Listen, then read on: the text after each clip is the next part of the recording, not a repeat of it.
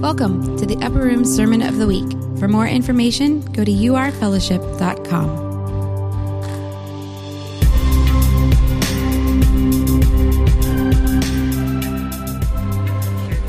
All right. Hey, good morning, everybody. We have a change for a dollar. Good morning. We have a change for a dollar for D and uh, Jim and D Brown here.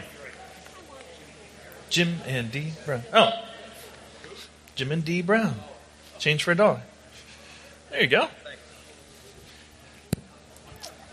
That's a ministry we do where we there's a there's a bucket in the back, and we say, hey, if you have a buck, throw a dollar in there, and uh, we gather that together together, and then give it out in fifty dollar increments for you to just bless somebody with no strings attached. We're closing in on five thousand dollars given away through through that, so that's a cool deal.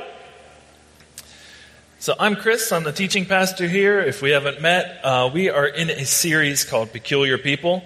And uh, what we are talking about in this series is that as Christians, we have different motivations. We live in a different way, right? In, in a way that's countercultural oftentimes. Because the Bible says basically that there are two ways to live. there are two roads you can take in this life. And, and there's, there's a road, there's a, there are two roads. There's, there's a road that leads to life, and that's a narrow road. And there's a road that leads to destruction. And that road is wide, and most people take that one. So, so uh, a bunch of you raised your hands along with me early in this series and said, let's not be normal. Let's be different. Let's be, as Peter puts it, peculiar people. So today we're talking about a peculiar Christian practice, and that's the practice of hospitality. And we have some work to do because when you hear the word hospitality, uh, I don't know what you think of, but, but if you put that word into Google right now, almost uh, all the first things that will come up are either like vacation resorts or Martha Stewart something, right? So, so we have some. We have to start out by asking where where does the word hospitality even come from? What's it really mean? Because there's in, there's a hospitality industry, right? So, so I'll show you that. If you have your Bibles, you can get them and go to Hebrews 13. We'll start at the beginning and we'll go through uh, verse 16, and then we'll kind of refer back to that portion of Scripture throughout the sermon. Excuse me.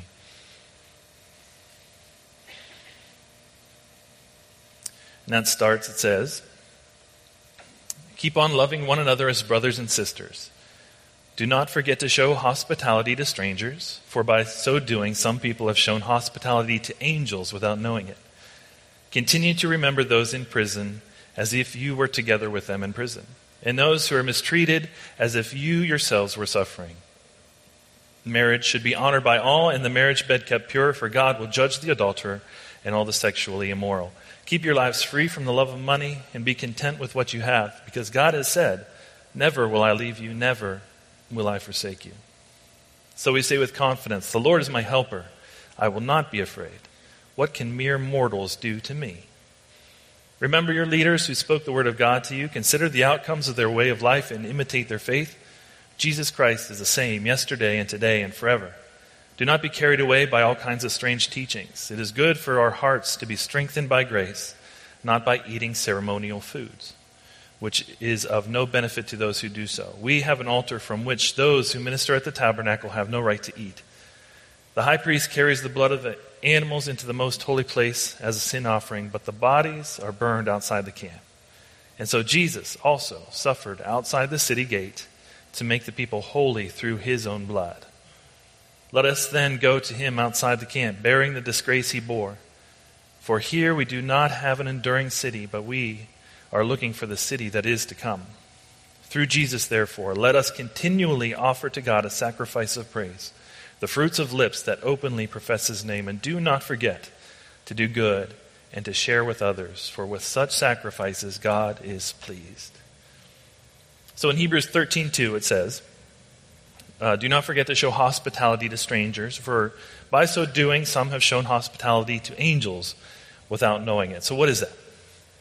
First of all, the phrase show hospitality to strangers is a, it's a translation of a single Greek word, philoxenia.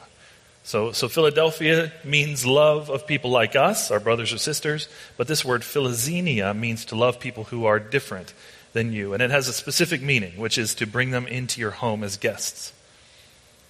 It says, For by so doing, some people have shown hospitality, philoxenia, to angels without knowing. What's this saying? Why is this hospitality thing so important to God? When you and I go traveling, we either stay in hotels or, or in homes of people we know, right? But that was essentially impossible in ancient times. Travel was very dangerous, very exhausting, and people didn't do it at all like the way we do it now. Like now, if you're going to another city, chances are you know somebody there. And there, that wasn't usually the case back then. Nobody moved around. So back then, you didn't know many people outside of those people in your town or your city. So traveling to somewhere far away would have been impossible unless somebody, a stranger, opened their home to you. Otherwise, you wouldn't have anywhere to stay. People traveled long distances having no idea who they were going to stay with or even if they had a place to stay. As a result, there was this high value on hospitality in ancient cultures. Zeus was the god of hospitality, for example. The ancient hospitality code had four parts to it. First of all, there was invitation. You can actually find this in many places in the Bible. If you were traveling, you would come to a city or town, and you would come to the gate, and you would just wait for someone to come out and invite you to stay with them. Right? Genesis 19 talks about it, Genesis 24, Acts 16, where Paul goes to Philippi. You see it all over, all over the place.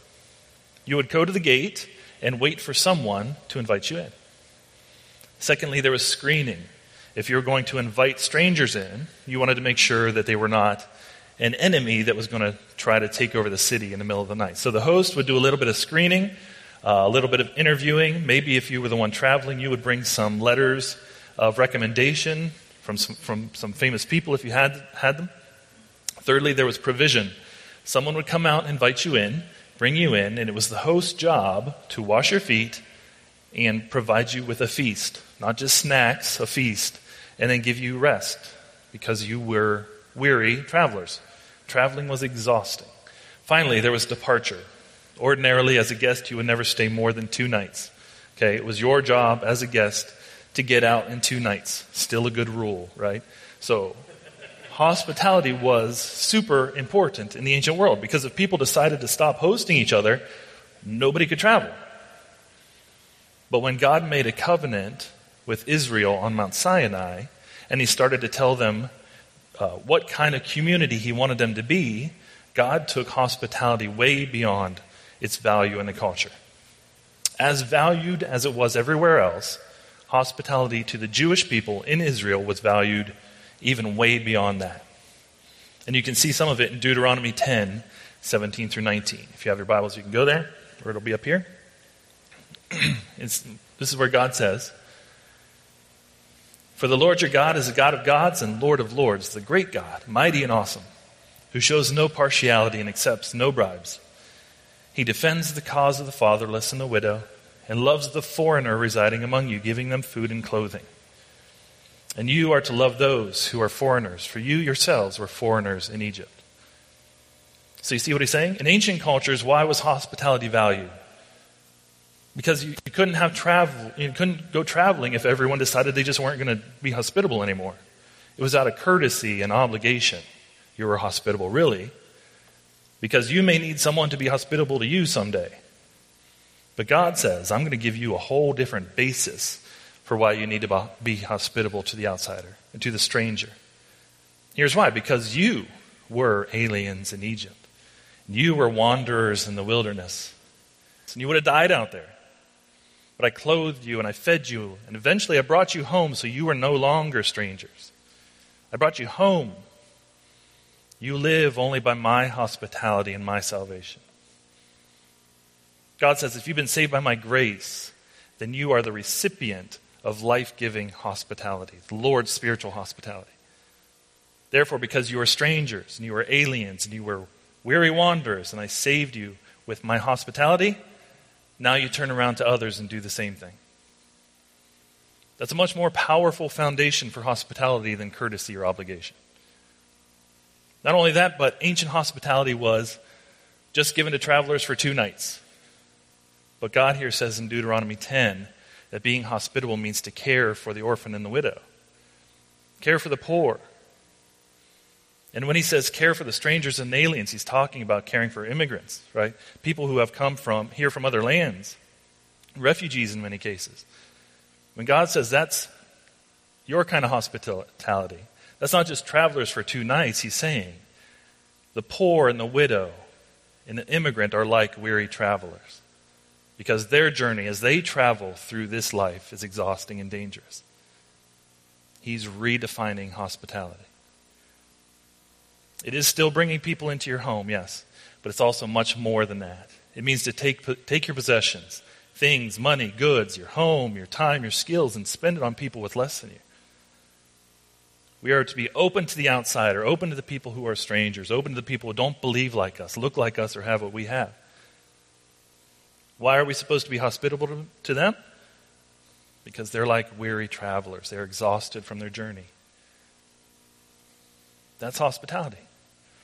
And when you actually get to the New Testament, if anything, the promise of hospitality is it's ratcheted up even a little bit more. We, we saw it where we read there.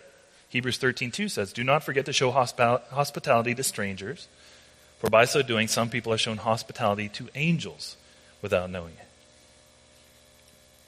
William Lane in his, in his commentary on Hebrews says about that verse, says for Christians, the expectation is that God will play a significant role in the ordinary exchange between guests and hosts. This expectation lends to hospitality a sacramental quality. What's, what's a sacrament? Baptism, right? The Lord's Supper. Those are sacraments, right? But, but what's a sacrament? What it is, is, is common stuff, like water, bread, wine, common stuff. You can get it anywhere. It's nothing special.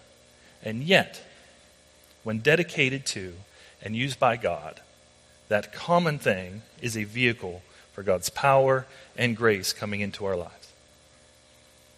That's what a sacrament is. It is to make the ordinary sacred. You know what that means for us? To take somebody out to coffee, to listen to their problems, to, to meet somebody new in your apartment building who is different than you and invite them in and just listen to them, just welcome them. That's not, that's not counseling. That's not spiritual direction. There's no technique involved. It's just common. It's just getting together over coffee at God, according to Scripture, can work powerfully in that. There was a sermon I listened to getting ready for this, and the pastor said, When we practice hospitality, we experience the joy of becoming conduits of God's hospitality rather than being self decaying cul de sacs. You catch the imagery there? The joy of receiving God's hospitality decays and dies if it doesn't move through us to others. We should always be thinking things like how can I draw the most people into a, a deep experience of God by the use of my money, by the use of my things, by the use of my home, by the use of my church home? We should ask who right now might be feeling lonely? Who needs to be asked out? Who needs to be asked in just because they're lonely? What two or three people's abilities might explode into a new ministry if they had two hours to brainstorm over dinner at my house? Hospitality means meeting new people, seeing people who seem to be lonely, seeing people who seem to be confused, and doing what? Sometimes very, very little. It isn't getting out the china. That's the Martha Stewart approach. No offense, Martha, if you're listening.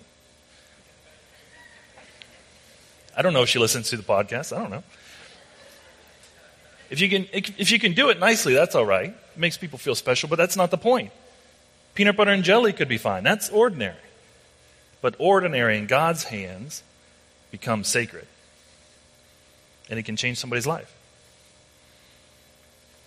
In many cases, don't, you don't even know to what extent those conversations and that welcome and that reaching out to people, what impact that has. Yet there are people walking around right now. There may be some people in this room who remember a day like that, a night like that, remember a conversation like that. And they've never forgotten it. It got them through a tough patch in some way, it turned things around for them. God works through your hospitality. Having people in your home, you using your time and your efforts and your money in the lives of immigrants, of the poor, of the marginalized, of the outsider, or your brothers and sisters in Christ. That's God's hospitality. It's a peculiar way to view life. A couple things about hospitality. Hospitality is an attitude of the heart and a practice. It's an attitude of the heart that seeks to turn strangers into guests, friends, and eventually brothers and sisters. It's an attitude of the heart that goes after new people and makes them feel welcome. It especially goes after and welcomes people who the world excludes. So, people who are different, people who are unlovely, people who are unwealthy, people who are unconnected.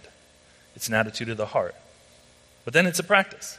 It's bringing people into your home or taking people out to your favorite places and listening to them and making them feel accepted. But beyond that, as, as we can see, it means the widow, the orphan, the immigrant, the homeless people who need hospitality more than anybody.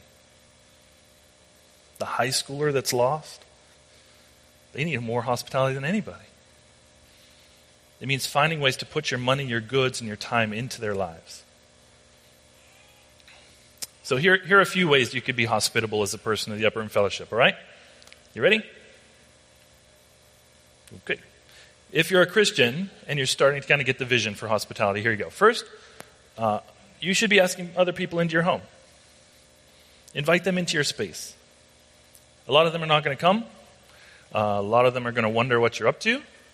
They're going to think you're an insurance salesman or something like that. But some will come. Be intentional about having people into your home. In the book Bowling Alone, a, a, Harvard professor named Robert Putnam chronicles sociologically and statistically the decline in, in hospitality in the last few decades. The whole premise of the book is that bowling leagues are all but extinct. When people go bowl, they usually do it alone now. Uh, the number of people playing cards together is down 25%. The number of bars, nightclubs, and taverns where people used to congregate is down 40%. Full service restaurants where people walk in, sit down, and have a meal are down 25%, but the number of fast food restaurants are up 120% because so many people eat so many of their meals alone in their car. Having a social evening with a neighbor is down 33%. Having friends over to your home is down 45%. So just inviting guests into your home today is countercultural. It is peculiar. You want to be real revolutionary? Open your home and your life and your table and your refrigerator to serve, to host parties, to invite strangers over to become friends. Throw some lavish parties once in a while. Man, the more I walk with God, the more I think we should be celebrating all the time. We should be the best celebrators around. Can I encourage you to read a book? If you haven't heard of him, there's a guy named Bob Goff. Okay, he wrote a book called Love Does. If you haven't read that book, I would encourage you to read it. If you haven't read it for a while, read it again. You talk about a peculiar person. Bob Goff is the best celebrator and one of the most hospitable people you will ever hear about. Love Does is the book. If you get nothing else out of this sermon, read Love Does by Bob Goff. Okay, it's a short book. So, first, have some people into your home, throw some parties. Secondly, you should start bringing friends and neighbors into your spiritual home. Okay, say, come, come with me to church, and afterwards we'll go eat and I'll pay. That's hospitality. Be a bringer. Something like 70% of people say that they would like to attend church, but they are uncomfortable going without someone inviting them and going with them. Thirdly, Christians should be just be eating together informally all the time. Things happen there that would never happen if you planned them to happen. Hospitality works great when it's spontaneous really great stuff happens. Fourthly, you could host a fellowship group in your home and watch people's lives change. My little tiny home? Yeah, your little tiny home. Kate and I don't have a large home, but we have people there often. We had a group over this past Monday. The house was completely full. There were kids everywhere. Like someone had kicked a little kid ant hill. They were just hard not to step on, honestly. The adults were way outnumbered. It was really fun. Invite people into your home, invite people into your spiritual home. Eat together, do hospitality with one another. Maybe host a small group. Fifth, maybe give to the alms fund. We use all the money in the alms fund to help people with financial and material needs. That's the only thing it is used for. You should be tithing, yes, that's your spiritual act of worship, but once in a while, push yourself. Give some to the alms fund too. That's an act of hospitality. Generosity and hospitality go hand in hand. The average American makes four times what the person outside of America makes, yet the average American spends 98% of their money on themselves. I don't say that to guilt you, just to give you some perspective. God gave you your money, and one of the reasons He gave it to you, He tells you in multiple places, like 1 Timothy 6 and several verses in Proverbs, is to enjoy it. So enjoy it, yes. But there's a difference in enjoying things along the way while you're in the midst of pouring your, your life out to others. There's a difference in that and in living mostly for yourself. In Luke 14, 12 through 14, Jesus said to his host, When you give a luncheon or dinner, do not invite your friends, your brothers or sisters, your relatives, or your rich neighbors. If you do, they may invite you back, and so you will be repaid. But when you give a banquet, invite the poor, the crippled, the lame, the blind, and you will be blessed. Although they cannot repay you, you will be repaid at the resurrection of the righteous. Jesus is saying that what we sacrifice down here for hospitality's sake will be abundantly repaid at the resurrection of the righteous. Personally, I think one of the things that keeps us from being generous is really believing that. But the Bible is very clear that we'll actually be repaid for what we do here for God, for the plans of God. Being hospitable, it lays up treasures in heaven. Most of us save for retirement. That's good. You should. The idea of retirement is that you sacrifice a little now to prepare for then. You should plan for retirement, but what I really want to invest in is my eternal retirement. Because then I'll have a superhero body. And I'll really be able to enjoy it. I'll be like Jesus, able to walk through walls. It'll be great. You will be repaid at the resurrection of the righteous. Do you really believe that? If so, your money should follow. Randy Alcorn has said that the truth about your money is that when you die, you can't take any of it with you, but you can set it on to heaven ahead of you. You do that by investing it in God's kingdom here. Sixth, volunteer. Be a greeter, or run the overhead projector, or join the worship team, or, or work with the kids once a month, or work with the youth once in a while. Help us do this. It's a terrific way to show hospitality. And, and I'm not trying to add one more thing to your busy life. Okay, I know that for some of you, getting to church roughly on time is a huge deal. That may be all that you can do. Showing up on Sunday may be all you can handle. And I understand that. And that, in and of itself, is, is an act of worship. Thank you for being here. But I also know that our culture has made busyness a status symbol. We now equate being busy with leading a life of significance. So, studies show that a large percentage of people think they are busier than they are, and most people overstate how busy they are. So, for some of you, there may be some time to be hospitable through serving others here. Galatians 5:13 says, "You, my brothers and sisters, were called to be free, but do not use your freedom to indulge the flesh. Rather, serve one another humbly in love." You see the two roads there? The wide road is indulge the flesh, or, or the narrow road, the peculiar people way, serve one another humbly in love. It really is narcissism versus hospitality. Everyone's looking for wholeness. But sadly, we perpetually buy into the lie that our own pursuits is what's is what's finally going to get us that thing that fulfills us. And that starts very, very early. I remember having this thought I can't wait to get to high school. And then you get to high school, and then I was like, I can't wait to get a car. Then I got a car, and I was like, I can't wait to get a different car because this one is a piece of garbage, right? And then I can't wait to, until I graduate. You can fill in a story. You did it too. Okay, I can't wait to get a job. Okay, I can't wait to find a woman. Okay, I want a different kind of woman. Okay, I want kids. Okay, I want my kids to go to high school and college and leave the home house. Okay, I want to retire. Okay, I want, I want, I want. And here's what happens. The majority of our society, perpetually believes that by fulfilling their own desires, they will finally find freedom. And once we can get to this level of life, this goal, this job, this ministry, this house, this level of relationship, as soon as we can get there, then it'll all be good. Then there's wholeness. Then there's joy. Then there's happiness. But when you get to that level, where's the bar go? Bar goes up. And so you work even harder to get to that level. And where's the bar go?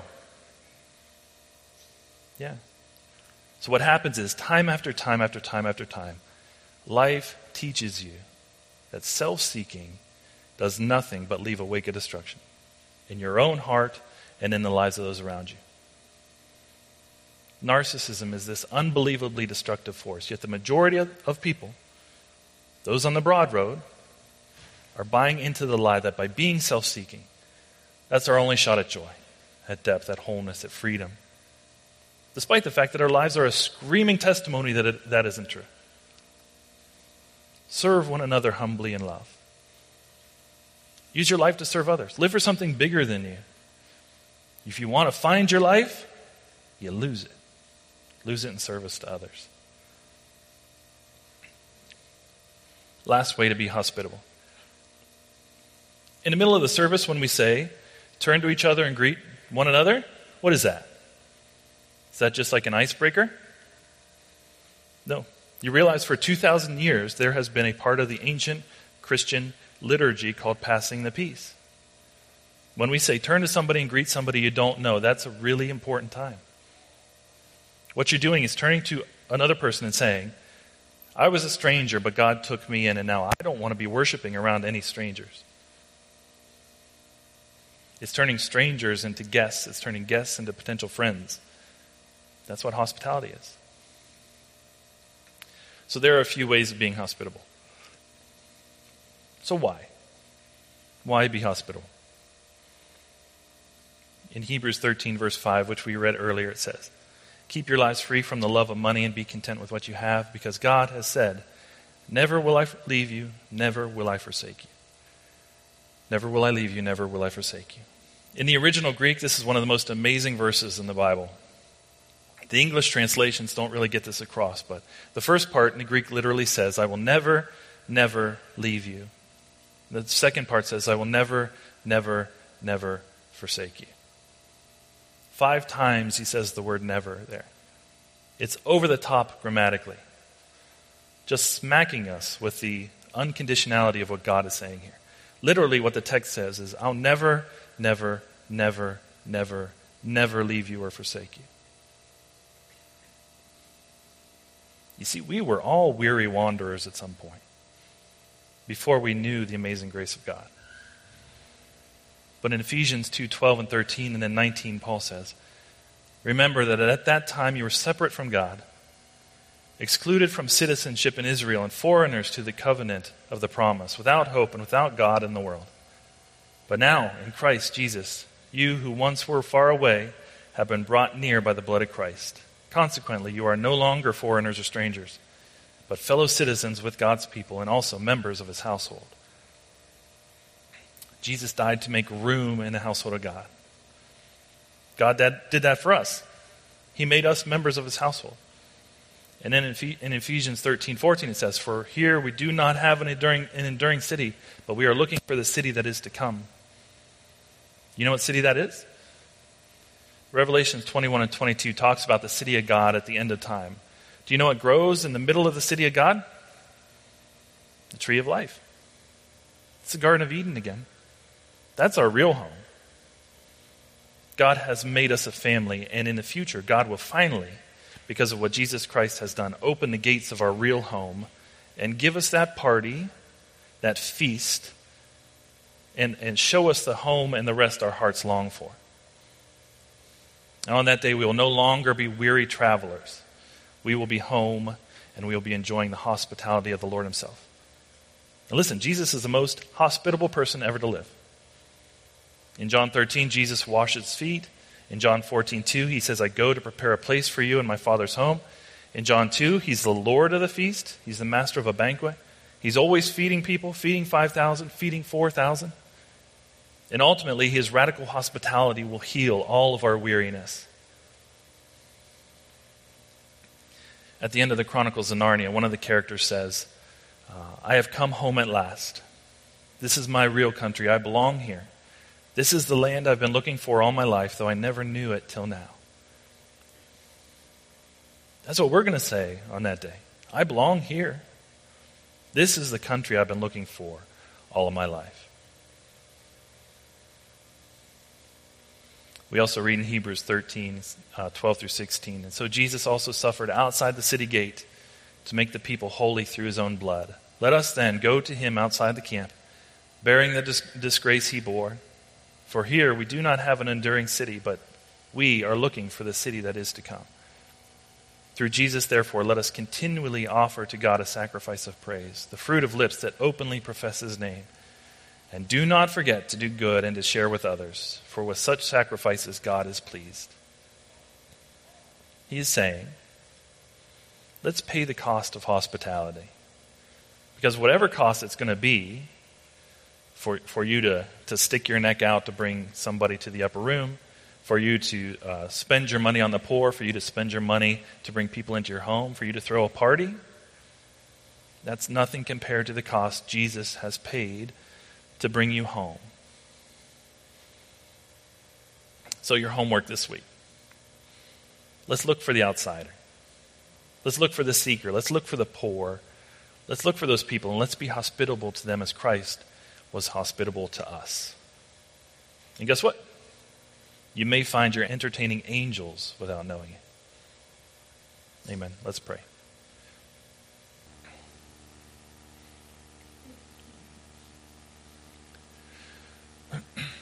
Thank you, Father, for giving us the promise that if we, we open our homes and our wallets and our hearts, it might cost us at times, but nothing like the expense Jesus paid when he suffered outside the city gates so we could be brought in. We thank you for that, that power and that motivation, Lord. And now we pray you, you would make us a church filled with the spirit of hospitality to, to make strangers friends. It's in Jesus' name that we pray all this. Everybody said, Amen.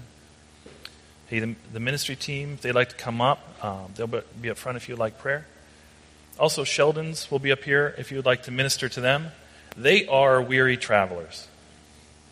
So they could use some prayer and some hospitality from their family here. Amen. Amen. You're free to go, free to come.